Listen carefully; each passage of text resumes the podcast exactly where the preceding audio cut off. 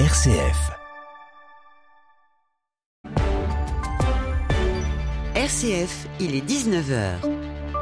Le journal Margot Emmerich. Bonsoir à toutes et à tous, bienvenue dans cette nouvelle édition du 19h.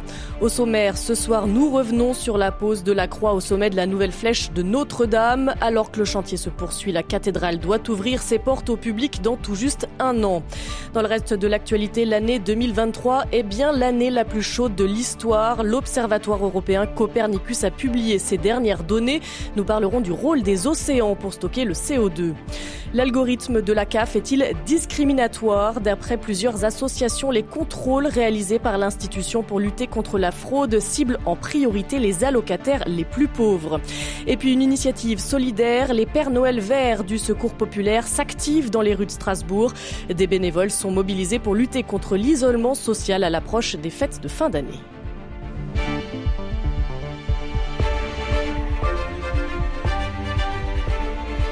C'était une étape symbolique pour une reconstruction qui l'est tout autant. La croix de la nouvelle flèche de Notre-Dame a été posée ce matin, juste à temps pour la visite d'Emmanuel Macron vendredi. Un an avant sa réouverture au public et au culte, ce sera l'occasion pour le président de la République de s'approcher de la flèche qui s'élève à nouveau dans le ciel de Paris. Emmanuel Macron doit aussi rendre hommage au général Georges Lin qui supervisait les travaux et qui est brutalement décédé cet été. Il doit enfin faire quelques annonces concernant le projet de vitraux contemporains et d'un musée consacré à Notre-Dame, Étienne Pépin. Notre-Dame retrouve Margot progressivement de sa superbe. La flèche dessinée par Viollet-le-Duc s'élève à nouveau dans le ciel de Paris depuis quelques jours. Aujourd'hui même, la croix de la cathédrale, vous l'avez dit, a été hissée à son sommet qui domine la capitale et culmine à 96 mètres de haut. Le coq sera replacé, lui, très bientôt. Il sera béni dans les jours qui viennent. C'est un coq nouveau. Le coq rescapé des flammes sera exposé dans le musée en projet. Ce musée de Notre-Dame, c'est une demande formulée par l'archevêque de Paris dans une lettre adressée au président président de la République. Emmanuel Macron l'annoncera officiellement vendredi lors de sa visite de la cathédrale.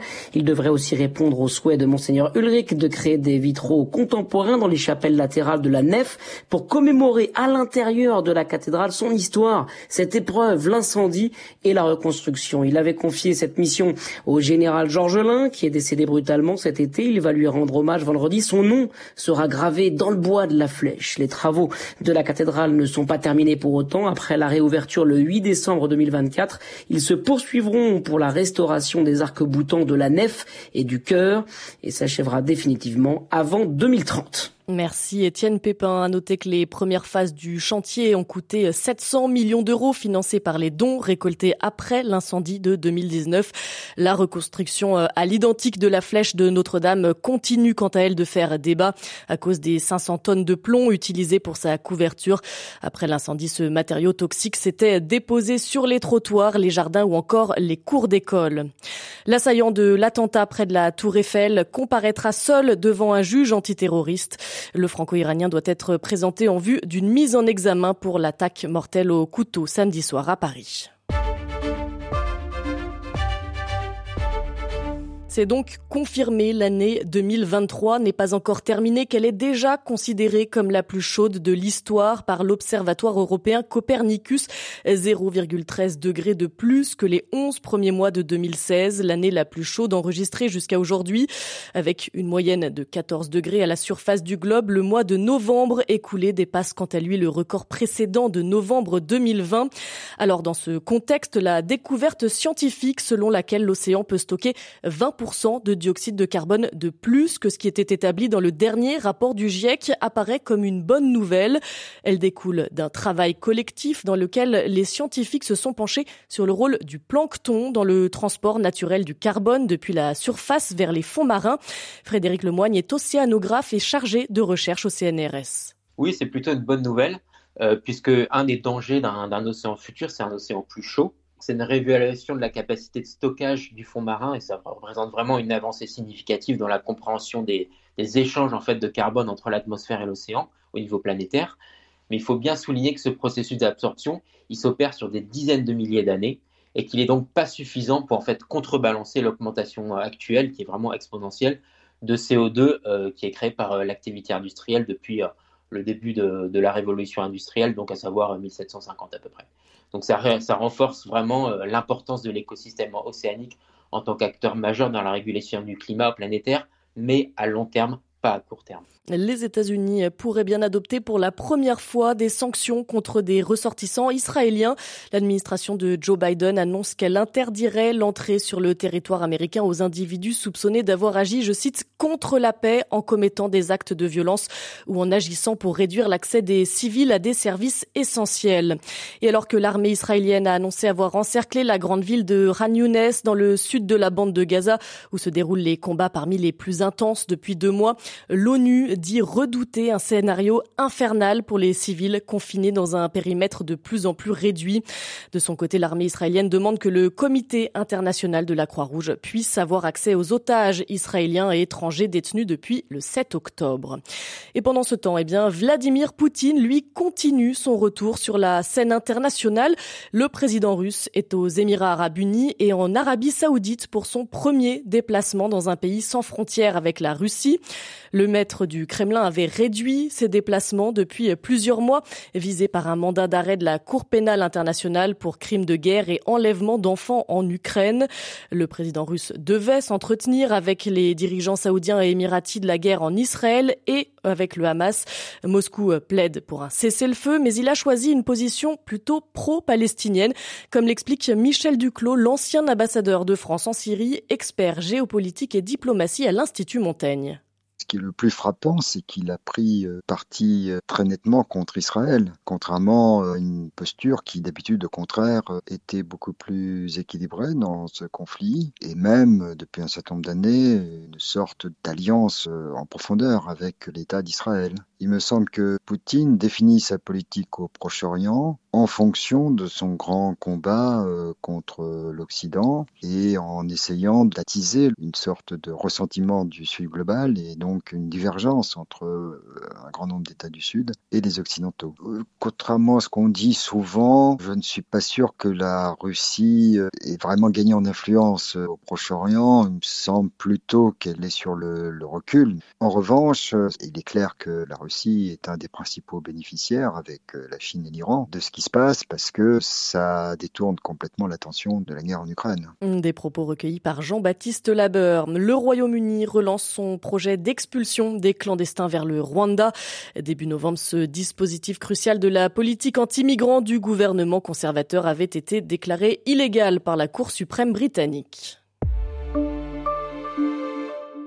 De retour en France avec cette question, l'algorithme de la CAF est-il discriminatoire? Le département de Seine-Saint-Denis a saisi la défenseur des droits pour lui demander de statuer sur le système de contrôle des caisses d'allocation familiale. Depuis 2010, l'organisme social décerne une note à ses 13 millions de foyers d'allocataires, une façon de prioriser les contrôles en cas de fraude, sauf que la note se base sur une batterie de caractères personnels comme le fait d'avoir des revenus faibles, d'être au chômage ou encore d'être un parent isolé. Autant de critères qui font baisser votre note et qui augmentent vos risques de contrôle. Pour euh, Geoffrey Rénimel, délégué général d'ATD Carmonde, la CAF oublie ses missions de protection et de soutien social. Écoutez. Cet algorithme, pour nous, il est discriminatoire et pauvrophobe. Les critères utilisés euh, ciblent vraiment en priorité les plus pauvres. Il y a une trentaine de critères qui existent. Vous avez par exemple le fait d'avoir des revenus faibles, le fait d'être au chômage, le fait de ne pas avoir de travail stable, d'être un parent isolé, ou encore de dédier une part importante de ses revenus à son logement. Voilà, il y a tout un tas de critères qui permettent de donner un score de risque à la locataire. Plus le score de risque est élevé, plus il y a de risques que le contrôle se fasse. À partir d'un certain niveau de risque, le contrôle est déclenché. Donc il faut savoir que euh, c'est plus de 70% des contrôles des CAF qui sont déclenchés par l'algorithme par un système automatisé. Et en 2020, l'ancien défenseur des droits Jacques Toubon fustigeait déjà une démarche fondée sur des préjugés et des stéréotypes. Le groupuscule d'ultra-droite Division Martel a été dissous en Conseil des ministres. Le groupe néo-nazi avait été particulièrement dénoncé après l'expédition punitive menée à Romans-sur-Isère le 28 novembre dernier. Le décret de dissolution l'accuse d'encourager les violences contre les personnes issues de l'immigration ou présumées musulmanes. Et puis une nouvelle enseigne dans le rouge l'entreprise Habitat, spécialisée dans l'équipement de la maison, a été euh, placée aujourd'hui en redressement judiciaire par le tribunal de commerce de Bobigny. La chaîne de 25 magasins en France emploie 450 salariés. Et puis ça y est, vous n'avez pas pu passer à côté. Les préparatifs de Noël ont démarré. Des moments de joie, des temps propices pour se retrouver en famille et se faire des cadeaux. Mais pour certains, chaque année, Noël est une source d'angoisse car souvent synonyme de privation. Et ce, d'autant plus dans un contexte où le nombre de personnes en situation de précarité ne cesse d'augmenter en France. Alors pour lutter contre l'isolement social, le Secours populaire a une solution. Des bénévoles habillés en Père Noël vert qui sillonnent la France pour collecter des fonds. Vega est le directeur du Secours populaire du Barin.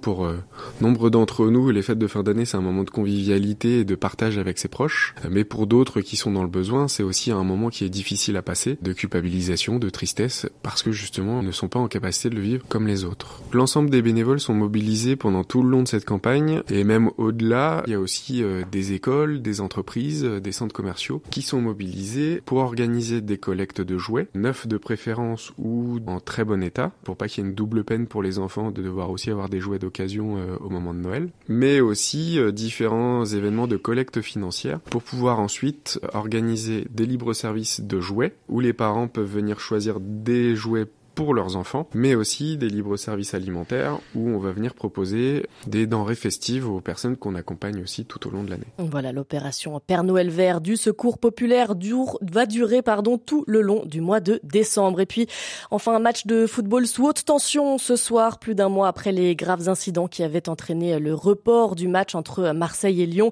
Les deux équipes se retrouvent à nouveau au Vélodrome ce soir à 21h en présence du public. Le déplacement des supporters lyonnais a quant à lui été euh, interdit par le ministère de l'Intérieur afin d'éviter les affrontements. 19h12 sur RCF. Très bonne soirée à tous.